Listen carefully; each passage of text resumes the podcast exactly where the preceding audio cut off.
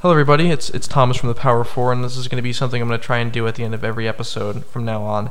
Um, I have a friend, and her uh, her brother is um is a pretty little dude. He's about three or four years old, I think, and he's had uh, he's had leukemia twice, and I I, I believe he's got it a, a, third time, and the family has a GoFundMe to help pay for the hospital bills. Uh, she's a really good friend of mine, and if you're looking to give back in any way, I'd highly recommend donating to the GoFundMe, even if it's the lowest amount of money you can give, even if you can only share the GoFundMe.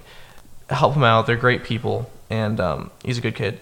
You can follow, you can find the GoFundMe at uh, at Kayla Mercado on Instagram. It's the it's the link in her in her in her bio. Or uh, if you have my information, you can reach out to me and I can send you a link to the GoFundMe. Again, please, any help is is is is good help. If it's not money, sharing it goes a long way too.